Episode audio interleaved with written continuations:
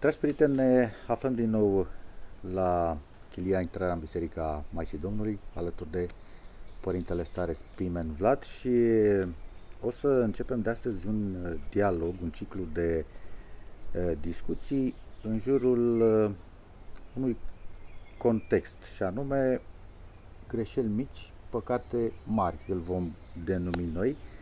Am selectat uh, pentru astăzi câteva situații clasice în care ne-am aflat cu toții, urmând ca în întâlnirile viitoare să prezentăm și alte asemenea uh, dispuneri ale noastre. Părinte, când vorbim despre păcat, de cele mai multe ori nu prea știm să-l definim și v-aș ruga pentru început să ne ajutați să înțelegem de fapt ce, ce, ce este păcatul, ce reprezintă păcatul. Da. În primul rând, bine ați venit. Mulțumim frumos pentru că ne-ați Mulțumim primit. Maicii Domnului că am mai ajuns să trăim și clipa asta, pentru că fiecare clipă e un dar de la Dumnezeu. Și noi de asta trebuie să mulțumim permanent pentru fiecare clipă, pentru fiecare zi că am mai ajuns. Da, deci ce să spunem? Păcatul. Deci orice lucru care e împotriva poruncilor lui Dumnezeu, e păcat. Și exact când se spunea că zice, care păcat, e neiertat. Păcatul pentru care nu nicăim, nu-l spovedim și nu ni pare rău. Acela e neiertat. Restul pe toate le iartă Dumnezeu. Și de asta orice păcat, începând de la mic, de la un gând, de la orice lucru care e împotriva poruncilor lui Dumnezeu, că spune acolo la porunci, cum să nu faci rău, cum se zice, să nu ucizi. Dar asta și cum vine Mântuitorul și spune nici să te mâni împotriva aproapelui. Adică asta înseamnă, fără să-i zici nimic, doar pur și simplu mintea ta că te mâni împotriva lui devine păcat. Simplu gând. Simplu gând. Sau cum spunea acolo, că să nu desfrânezi. Deci doar dacă ai gândit despre o femeie în mintea ta, deja ai săvârșit, cum spune acolo, adulter, adică deja ai păcătuit în fața lui Dumnezeu. Deci tot începi de la gând. Orice gând rău, care, cum zice, gând păcătos, cum se spune, care nu-i curat, nu, care e murdar, care e împotriva a tot ce e normal, normalul normal după Dumnezeu, nu cel clasificat acum, deci toate devin păcat. Și atunci conștiința ne spune. Deci este o perioadă în care ne mustră vine un gând murdar, l-ai acceptat, conștiința începe să spui că nu-i bine. Dar cu timpul, dacă trăim numai în gânduri murtare, conștiința nu ne mai mustră. Pentru că o astupăm, cum se spune. Tot punem murdării peste ea încât nu mai poate să mai zică ceva.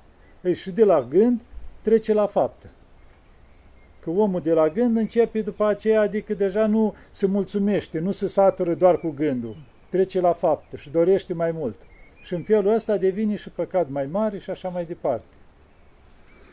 Bun, intrăm, uh, să spunem așa, în situațiile clasice și cred că uh, introducerea în, mm. în uh, ele ar putea să fie făcută prin intermediul unei atitudini pe care uh, cu siguranță toți am avut-o la un moment dat. Și spuneam, dar ce păcat am făcut eu? N-am omorât pe nimeni. Nu am furat, uh, mă rog, am avut o atitudine civică corectă, dar uh, această sintagmă, nu am, uh, nu am omorât pe nimeni, a devenit așa un soi de autojustificare, în general, pentru a ascunde ceea ce de fapt nu faci. Ce se întâmplă? Chiar mai citeam la câte un părinte care așa mai... Și vinea câte cineva la spovedie, părinte, na, eu n-am omorât pe nimeni, n-am făcut rău la nimeni, nu știu ce, Părintele Șloaie Petrahirus și îmi pare rău, eu spovedesc numai oameni păcătoși, oameni sfinți nu spovedesc. Adică dacă ai venit stilauz aici, adică la spovedanie, te duci și spui ce ai greșit, ce ai făcut, nu te duci stilauz. Părinte, eu n-am omorât, n-am făcut tare, deci dăm și o cunună acum cumva, adică o laud, o diplomă, deja la o măsură, adică n-am venit să mă căiesc, am venit să mă laud cu ce am făcut, nu e așa cât grozav? Dar te-ai spovedit în viața ta? Păi niciodată, părinte, că doar ce am făcut. Și când intri în viața lui și începe o leacă să stârnești, să găsești, adică nu gâzile alea mici, găsești toți balaurii. Pentru că adunat în timp, deci la om deja el trăiește, fac parte exact ca și cum îți aduni o grămadă de animale și zici că le-ai domesticit. Trăiești în mijlocul lor și îți se pare ceva normal. De fapt, tu te-ai dat după naravurile la toate astea, patimile astea. Și dacă însuși Sfântul Apostol Pavel spune și la Sfânta Scriptură că și câteva zile dacă ar fi viața noastră și nu putem să spunem că suntem fără de păcat. Pentru că de la început, nu vezi și copilul ăla de un an, doi, dacă a făcut o boacă, nu a spart o cană, o tras ceva, repede se ascunde. Deci conștiința îi spune că o greșit. Nu vezi deja de mici, încep să mint, încep cu tare, deci ți aduni, încep să-ți aduni. De asta spovedania zice că de la șapte ani e bine la copii să meargă, să spovedească, ca să se obișnuiască să scoate tot ce au. Adică orice minciună spusă, o leacă că l știu eu, l-o spărat cealaltă, l-o împins pe cealaltă, a făcut ceva, s-a certat cu cineva, toate astea ca să n-ajungă la 30 de ani să spui, păi eu n-am omorât pe nimeni, n-am făcut nimic rău. Nu, cel care de mic începe toate lucrurile astea să le spuie, el imediat crescând își dă seama, e ca o cămașă curată, care orice punct, el o vede și repede, băi, murdară. Dar la cel care are deja două straturi, două dește pe cămașă, toate murdării, el zice, unii murdară, bre, nu vezi că ăsta... Asta e culoarea. Da, asta e culoarea, da. Deci lucrul ăsta se întâmplă cu noi. Și atunci n-am omorât pe nimeni, n-am făcut nimic. Dar de fapt noi în fiecare zi greșim. În primul rând la nivelul minții. De câte ori ne enervăm noi pe zi. De câte ori suntem nemulțumiți, de câte ori, știu eu, mințim, de câte ori lucruri care pare ușoare. Dar exact vorba din popor azi un ou și mâine un bou, știi? Adică de la astea mici treci la lucrurile mari.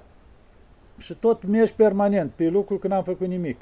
Exact mi-amintesc aici doar la povestea Erotei Vlahos, episcopul din Afbactos, când era el tânăr, loh hirotonit, era tânăr, zice, măi, aveam răbdare, râvnă, domnule, să duc preoția cum trebuie. Vineau oameni la spovedit, făceam răbdare, adică stăteam și ori întregi, și vine odată o femeie acolo, pe, cum vineau oameni să spovedea, vine și băi, părinte, dar ce crezi că eu mă spovedez la tine, dar ce proastă să spun eu ții tot ce am făcut? Și a început să le iei peste picior, o cucoană de asta, să vedea așa, cumva oarecum trecute prin viață, prin carieră, prin toate. Păi o lăsat-o părintele până a început ea să-și etaleze talentele acolo, cum să zice, toate, și să uite la ea.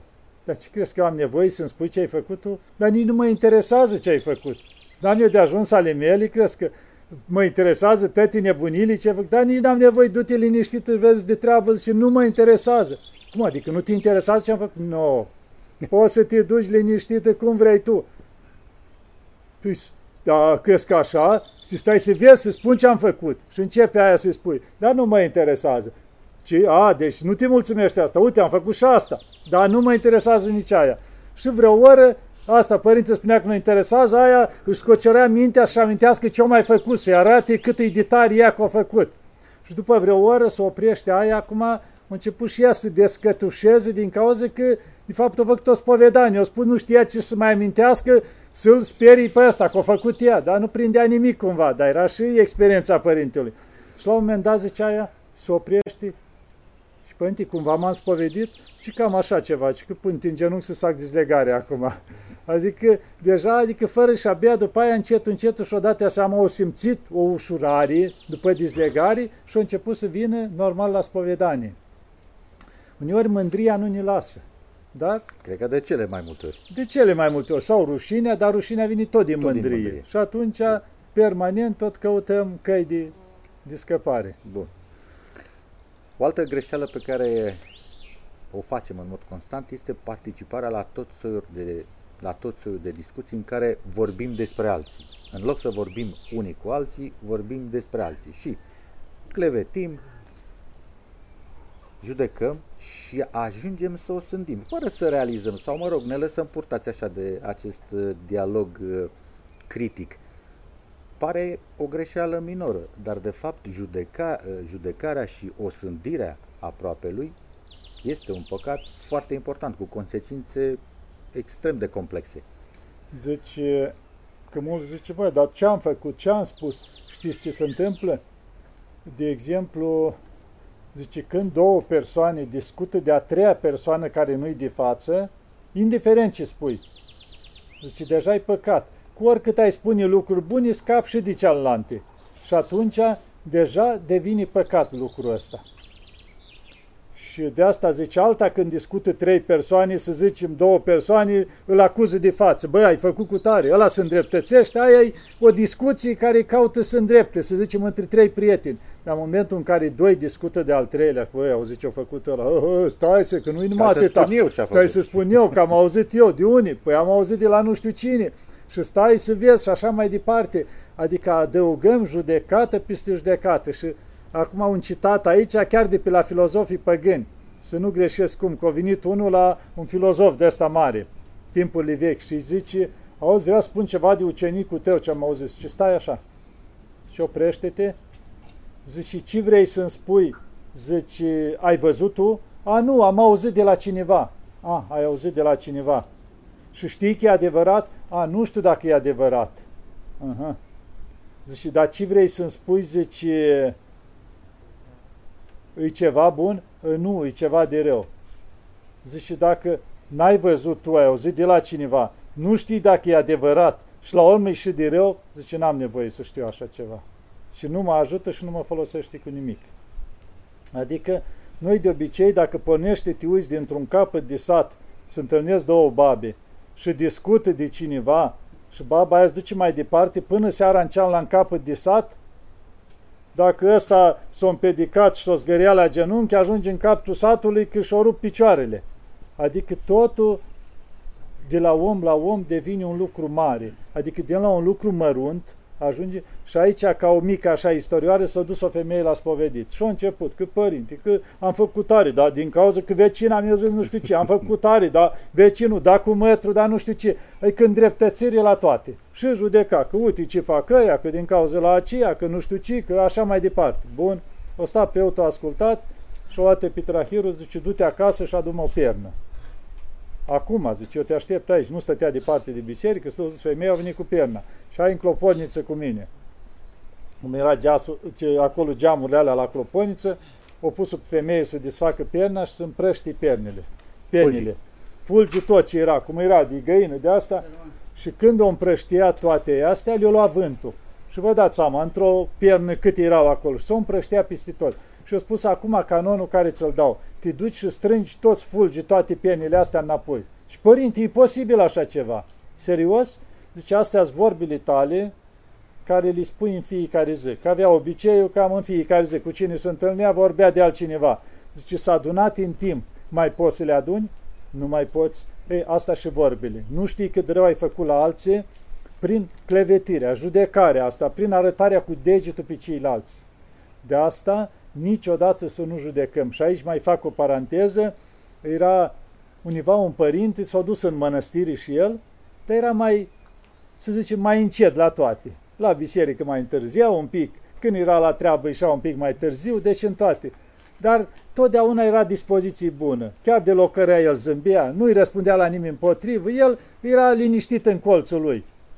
Și am mutat, zice, mai cumva oare cum îl judecau să zicem, mă, iar o întârzia la biserică, iar la treabă, uite, îl așteptăm, iar cu tare, adică era văzut mai, mai oaia neagră, să zicem. El îi zâmbea la toți, toți se locărea cu mine, mă, iar a întârziat. Zâmbea, cerea iertare și mergea mai departe. Bun. A venit timpul să plece la Domnul. Trecut ani și am să gândeau toți, că înainte era obicei la bătrâni, când trăgea să moară unul, să adunau toți. Să vedem cum pleacă la Dumnezeu. Pleacă liniștit, pleacă după viața care o dus adică căutau să ia niște învățăminte de la asta, nu fugeau când murea unul, nu se adunau în jurul lui. Și așa au venit toți să uitau, măi, oare s-a mântuit săracul, că uite, o întârzi acolo, nu a făcut ce aia. Și acum a venit timpul să, să plece. Și au văzut toți că parcă discuta cu cineva ceva. Ei, și când discuta acolo cu cineva cum se zice, toți erau nedumeriți ce se întâmplă. Și o pleca sufletul. Și atunci unul din bătrânii de acolo zice, stați să vă spun eu, voi l-ați judecat, hai să vă spun eu ce-a fost. Zice, a venit îngerul păzitor cu lista și îi spunea, uite ce spune aici, la biserică a întârziat, la treabă a întârziat, canonul mai nu l-ai făcut cum trebuie. Adică anumite lucruri ce erau pe listă acolo. Zice, ce răspuns dai în fața lui Dumnezeu? Și atunci el zice, Sfinte Îngere, ia uite-te, scrie că am judecat pe cineva vreodată? Să uite Îngerul, nu scrie. Și zice, ce a spus la Sfânta Evanghelie, nu judecați și nu veți fi judecați. Și o că atunci îngerul rup foaia și că ai dreptate. Hai direct la Hristos fără vămi. Adică ești iertat de toate pentru că tu lucrul ăsta nu l-ai făcut niciodată. El nu o judeca pe nimic. Totdeauna s-o sândea pe el. Eu întârzi, eu sunt mai rău, eu sunt cu tare. Ei, lucrul ăsta l-a mântuit fără alte nevoinți prea aspre. Și este și Sfântul, este una dintre căile sigure și simple pe care și Sfântul Porfirie Capsocalivitul le-a, le citat. Da, deci foarte mulți, adică lucruri, cum zice, simpli, ușoare și putem ajunge... La îndemâna tuturor. Da, și putem ajunge la sfințenii dacă vrem prin asta. Fără nevoința aia, să zici, mănânc o dată la apusul soarelui, bad metanii, stau nu știu ce nevoință fac și așa mai departe. Adică fără toate astea, putem ajunge, că Părinte Porfirii ne-a dat calea frumoasă a dragoste. El asta a spus, că dragostea ce înseamnă? Dragostea acoperă tot. Adică tot ce vezi rău la ceilalți, tu acoperi, nu judici, nu transmiți mai departe. Vei acoperi, lasă, cine știe săracul de ce a făcut așa, tu te vezi pe tine. Și de asta el a spus, dragostea, zice, acoperă totul și e calea cea mai ușoară spre mântuire. Fără multe nevoințe, fără nu știu ce, zice, dragostea e mai presus decât toate, pentru că izvorul dragostei e Hristos. Și când avem dragoste, atunci plinim totul. Avem în față acum o ofertă acum. Sunt ceva ani de când dinspre Occident ni se uh, exportă diverse metode prin care putem ajunge un soi, la un soi de împlinire spirituală. Uh, tot felul de organizații ezoterice, tot soiul de construcții în jurul unor idei pornite din uh, alte culturi și regăsim în peisajul nostru români care spun așa, merg în biserică, sunt creștin ortodox, dar mă duc și aici. Sunt compatibile aceste lucruri? Sau este iarăși o mare înșelare? Da, exact cum punea, spuneau și Sfinții Părinți. Deci ai un borcan de mere de albini curată, frumoasă, culeasă de albini, dulce, bună. Și atunci mai vine unul și spune, auzi, uite, îți dau și eu o picătură, nu e ceva, doar o picătură de, să zicem, ce vrei, de ceanură, pune acolo în mere. Altul mai vine, da, îți dau și eu din o picătură de vin de viperă, pune acolo. Vine fiecare cu oferta lui din toate direcțiile. Și tu ce ai făcut cu merea ta, e mai bună? Te-au ninorocit. Hai să zicem că nu mori, dar nici sănătos nu mai ești. Deci îți, îți strică toată, tot ce ai tu, pentru că tu ajungi la o nesiguranță și al lucru. Nu numai asta. Tu în momentul în care, hai să mă duc o fi bun și au și ceilalți, tu deja înseamnă că nu trăiești ortodoxia. Că asta a spus de multe ori. Dacă noi nu trăim ortodoxia, e exact ca un tort de la lai frumos, împodobit, frumos și în vârstă te în jurul lui, dar nu-l guști. Și la un moment dat zici, băi, nu-i bun, mă duc să văd la tortul de la vecinii, de la ceilalți, poate o fi mai bun. Dar tu nu l-ai gustat pe a tău. Tu nu ai trăit ortodoxia. Cine trăiește cu adevărat ortodoxia? Să spovedește. Trăiește în dragoste, în milă, în milostenie, în tot ce face el, deci omul ăla nu-i mai trebuie nimic. Pentru că el a gustat ortodoxia, a gustat din Harul lui Dumnezeu, din bucuria Harului. Ăla când se duce la biserică, el stă și vorbește cu Dumnezeu, nu se uită ce se mai întâmplă prin biserică. Adică trăiește lucrul ăsta. Și omul ceala e în har.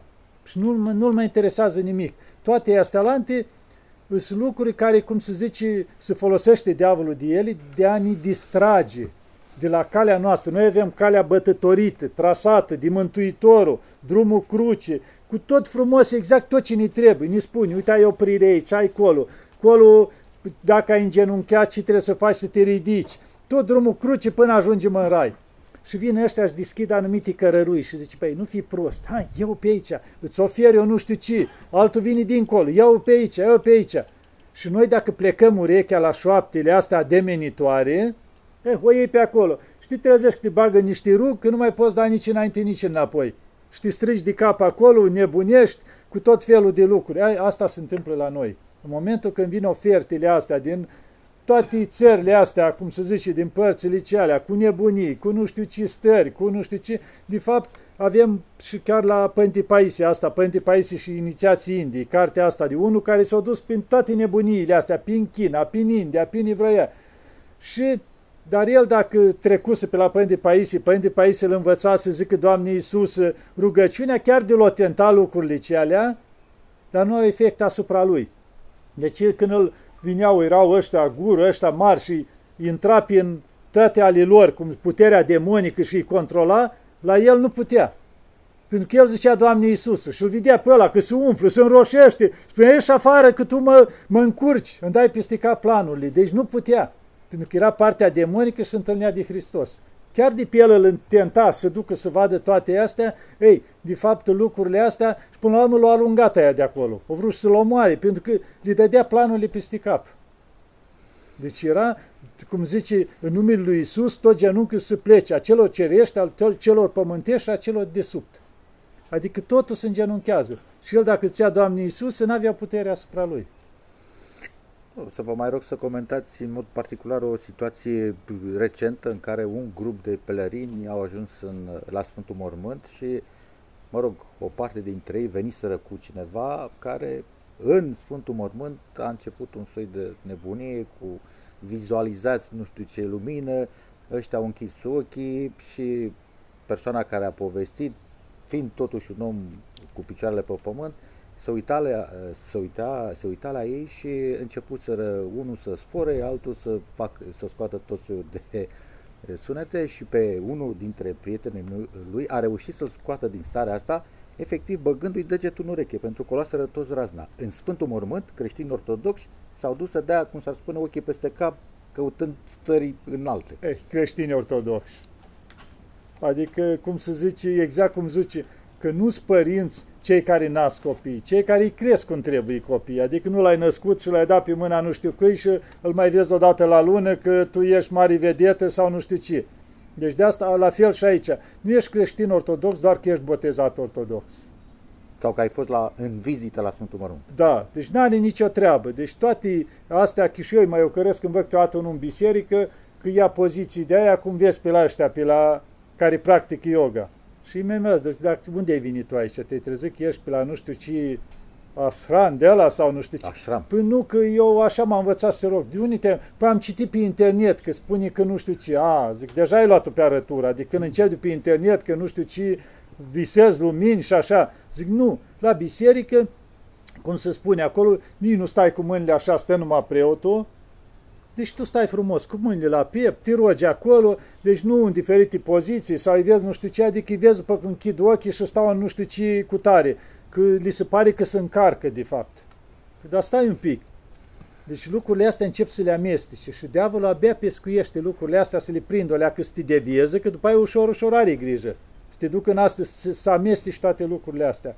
Deci trebuie să fim foarte atenți, să nu încurcăm lucrurile. Nouă ne-a lăsat clar, Sfânta Evanghelie, Sfânta Scriptură și poruncile frumos acolo.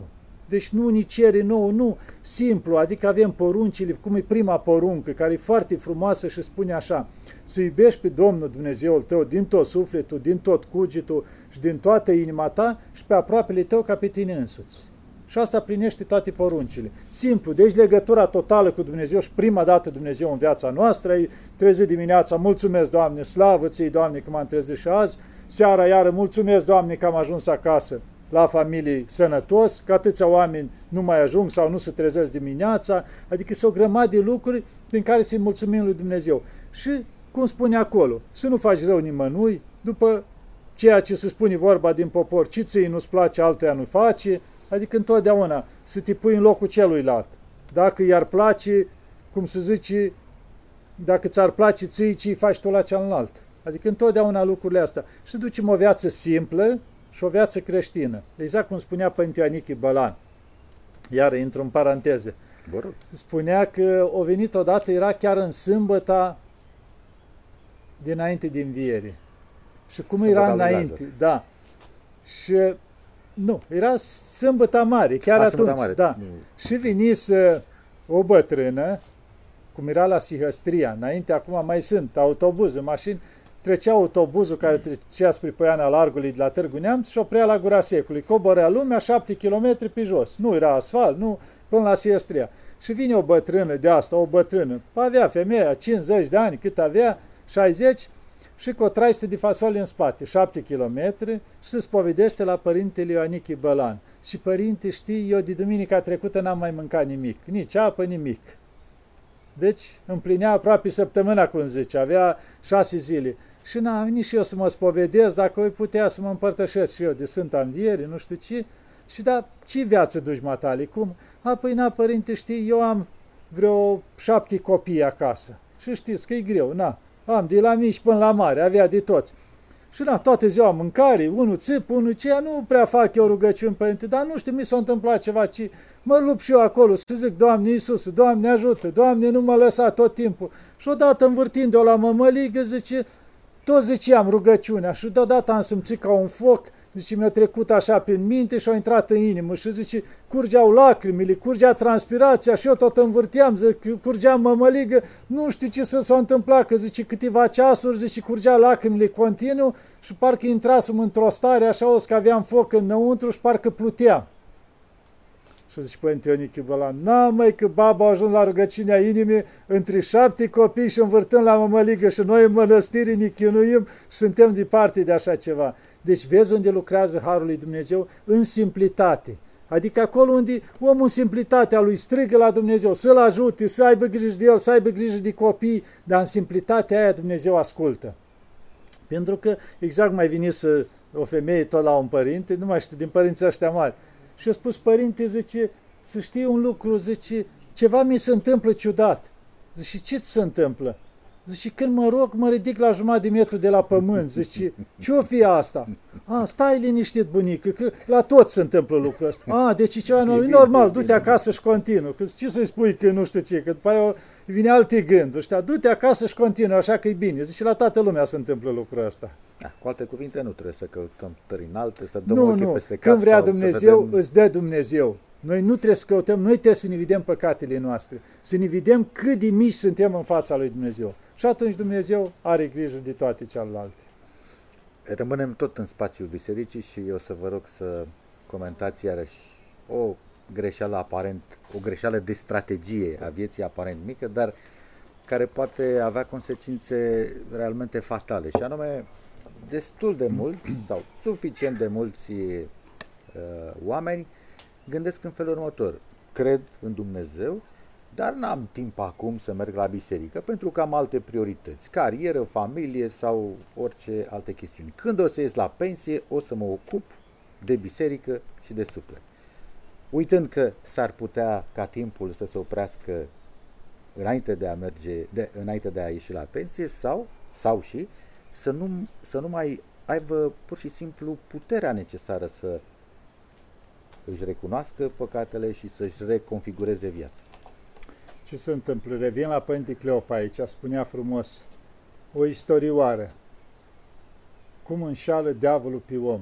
Și nu intru în istorioara toată, dar finalul care era și cel mai, adică care era apreciat cum vineau diavolul și îi dădeau raportul la cel mare și care a fost apreciat cel mai mare și cel care îi spune așa, și vine diavolul și îi spune, măi, este rai, este iad, este Dumnezeu, este judecat, este pedeapsă, totul cum spune Sfânta Scriptură, cum spune Evanghelia, totul e adevărat, nimic nu-i fals. Dar ai timp. Ai timp, nu azi. Când ești copil, zici, măi, ești copil, joacă-te, lasă tu biserica, acum ți-ai găsit și tu când poți să te bucuri de cilanți.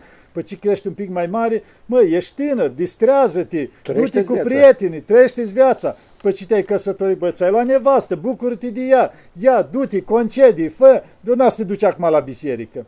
Și trec, chiar vin copiii, acum greutăți, să-ți hrănești copiii, acum ți-ai găsit să ai tu timp de biserică. Și dacă ajungi la bătrânețe, Bă, dacă nu m-am dus că am fost tânăr, să mai caut să încurc lume, așa, așa n-aud bine, acum, las că tot la biserică mor duce când ai muri. Oricum n-am omorât pe nimeni. Da, cam așa ceva, oricum n-am omorât pe nimeni, n-am făcut rău la nimeni, așa că, nu știu ce. Și ajungi să nu mai calci niciodată la biserică cu amânarea.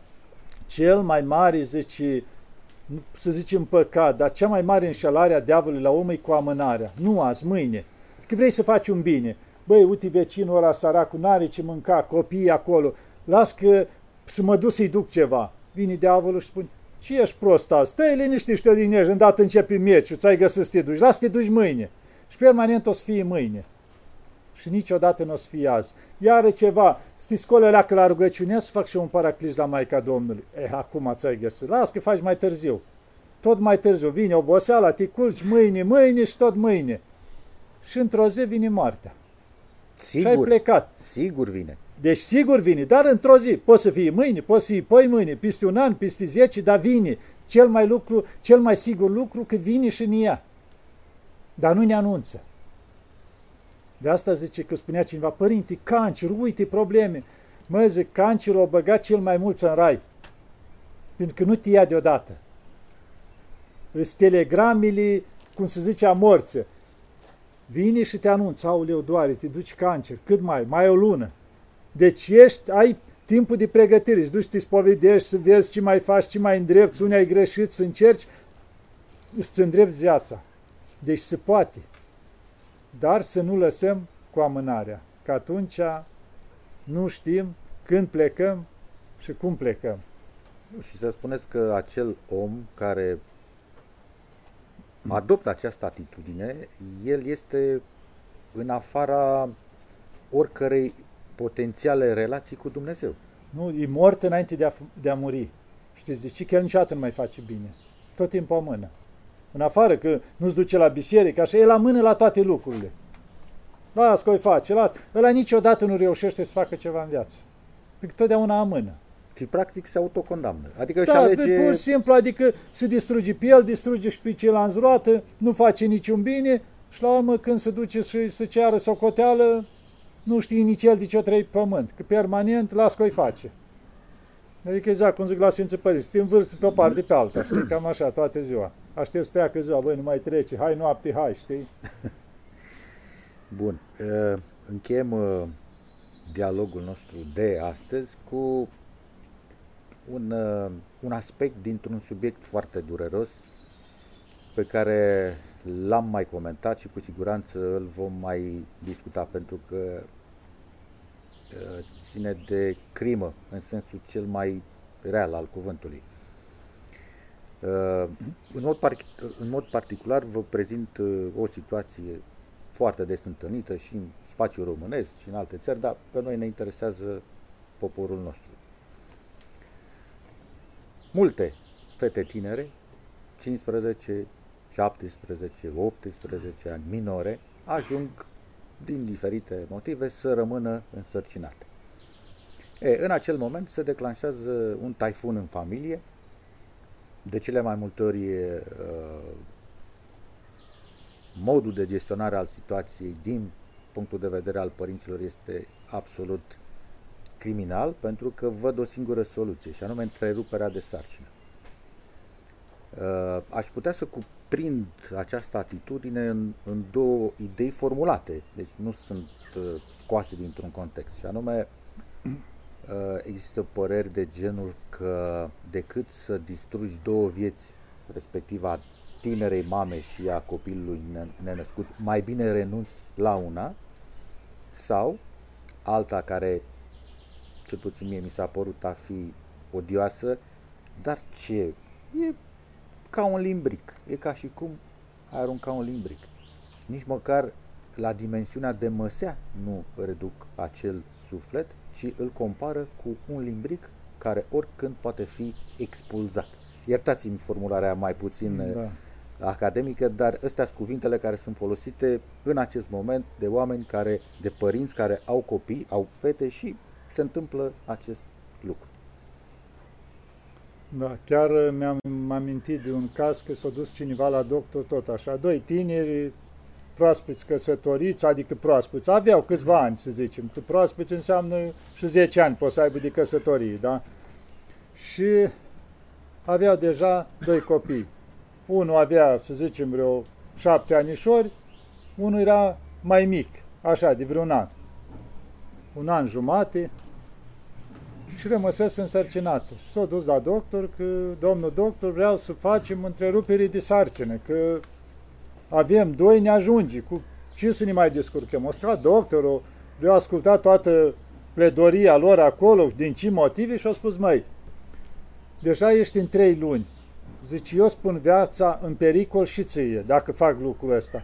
Ce hai să găsim altă cale? Uite ce fac. Eu zic să păstrezi copilul ăsta, să duci sarcina cu bine la capăt, să-l naști și să-l aduci la la un an jumate și îi luăm gâtul la ăla și s-o terminează. Și ce atâta? Și, și rămâi tot cu doi. Da, rămâi tot cu doi și zice, adică nu pățești nici tu nimic, zice totul e bine, că așa te punem în pericol.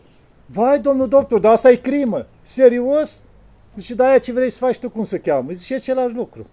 E același, copilul e format, e totul, și e același lucru. Și după ce le-au mai spus câteva, atunci s-au trezit aia și s-au uitat unul la altul și au plecat acasă. Că au văzut că stai un pic, adică nu, oamenii mulți nu înțeleg, adică ce am făcut. Deci sunt lucruri care cumva încercăm să le facem mici, ca nu-i nimic, nu-i nimic important. Dar asta știți ce?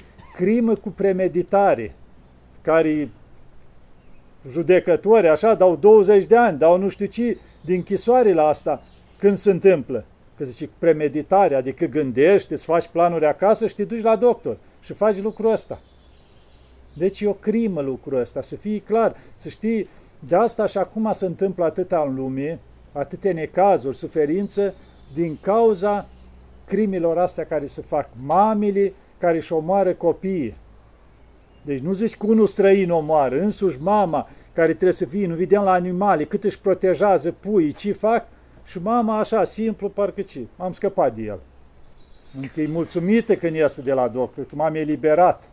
Și este cel puțin la fel de înfricoșătoare atitudinea părinților, pentru că, bun, accepti că s-a întâmplat o greșeală, dar această greșeală uh, se transformă, exact cum spunea noastră, într-o crimă care, care are sau poate avea efecte uh, catastrofice asupra acelei mame, asupra părinților, iar părinții bagatelizează spunând, e, nu, lasă că o să aibă timp să facă altceva când o să fie mai da, mare. Da, dar nu-și dau seama câte cazuri întâlnesc eu, părinți, ne dorim un copil, nu putem.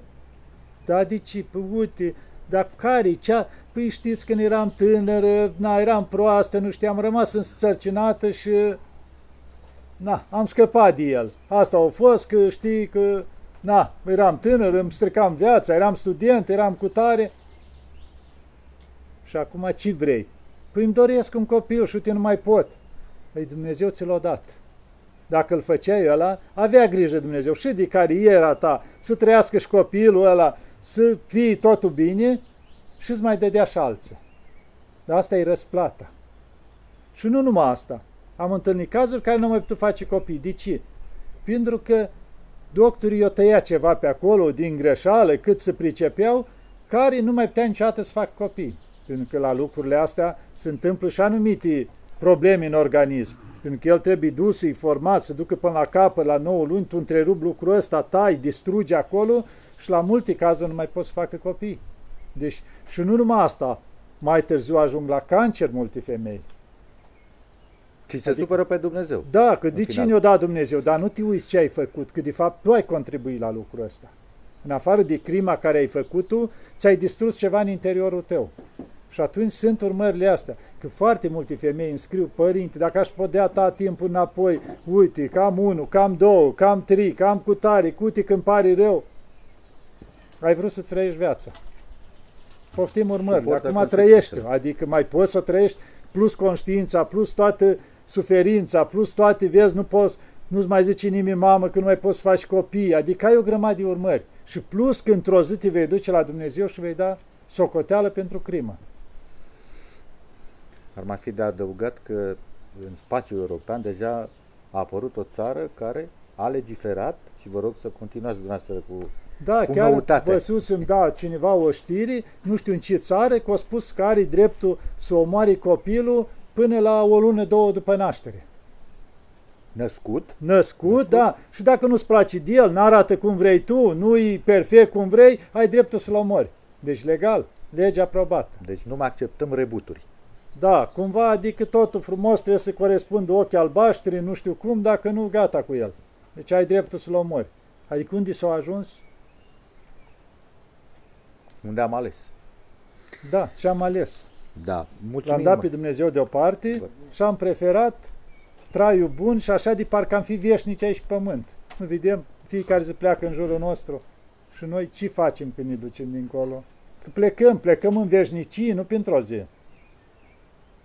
Și noi ar trebui să ne pregătim în fiecare zi, să trimitem câte ceva în veșnicii acolo ca să găsim. Ați venit în Atos acum, pentru două, trei zile, o săptămână, v-ați luat bagaj, băi, două, trei schimburi, ce aia? V-ați calculat cât vă trebuie pentru două, trei zile, o săptămână. De aia gândiți-vă în veșnicie, când ne ducem unde nu se mai termină niciodată. Adică, ce luăm cu noi acolo? Acolo nu poți să iei la plecare. Uitați-vă, un milionar și un sărac. Ce eu cu ei când pleacă dincolo? Amândoi nimic. Deci totul găsești dincolo ce ai trimis, să ne fie clar. Și de asta eu zic să trimitem în fiecare zi câte un pic. O mică milostenie, o rugăciune, o faptă bună, un gând bun, un cuvânt bun, toate astea pleacă dincolo. Și atunci o să le găsim. Atât pentru astăzi. Vom continua. Voi veni și cu alte exemple din această categorie. Eh, mai spun doar atât că prietenii noștri, cei care ne urmăresc, evident, se pot abona la acest canal de YouTube și pot, eh, pot eh, participa în mod concret prin intermediul butonului de mulțumire ca aceste producții să poată continua. Mulțumim frumos, Părinte, și să mai spunem un lucru, că dacă și cer iertare în avans prietenilor noștri că dacă toți am fi fost reduși la condiția de limbrici, noi cei care am vorbit până acum nu existam, iar noastră cei care ne-ați privit, desigur, nu puteți să ne urmăriți. Deci, Fiecare om are rostul lui în viață. Deci Dumnezeu nu o da nimic întâmplător pe pământ. Orice copil care se naște are un rol în viață, contribuie cu ceva la îmbunătățirea lumii asta prin care trăim cu toții. Da, și Dumnezeu n-a și, creat limbrici. Da. N-a creat și noi. deci tot timpul, adică un copil din ăsta omorât, dereglează ceva în societate, în tot ce este. Exact ca la o mașină perfectă, care îi mai scoți un șurub de aici, îi mai scoți de acolo un șurub, o aripă, ceva, o dereglezi și începe să meargă așa ea. Asta se întâmplă, pentru că Dumnezeu, la Dumnezeu nimic nu e întâmplător. Mulțumim frumos! Să ne ajute Maica Domnului, să ne aibă în pază. Doamne și să ne lumineze, să devenim un pic mai buni, un pic. Astăzi, un pic. mâine un nu, pic mai bun Mâine ce vrea Dumnezeu, da? Să astăzi, devenim un da. pic mai buni, mai smeriți, mai cu dragoste și mai cu nădejde în Dumnezeu. Doamne ajută! Doamne ajută!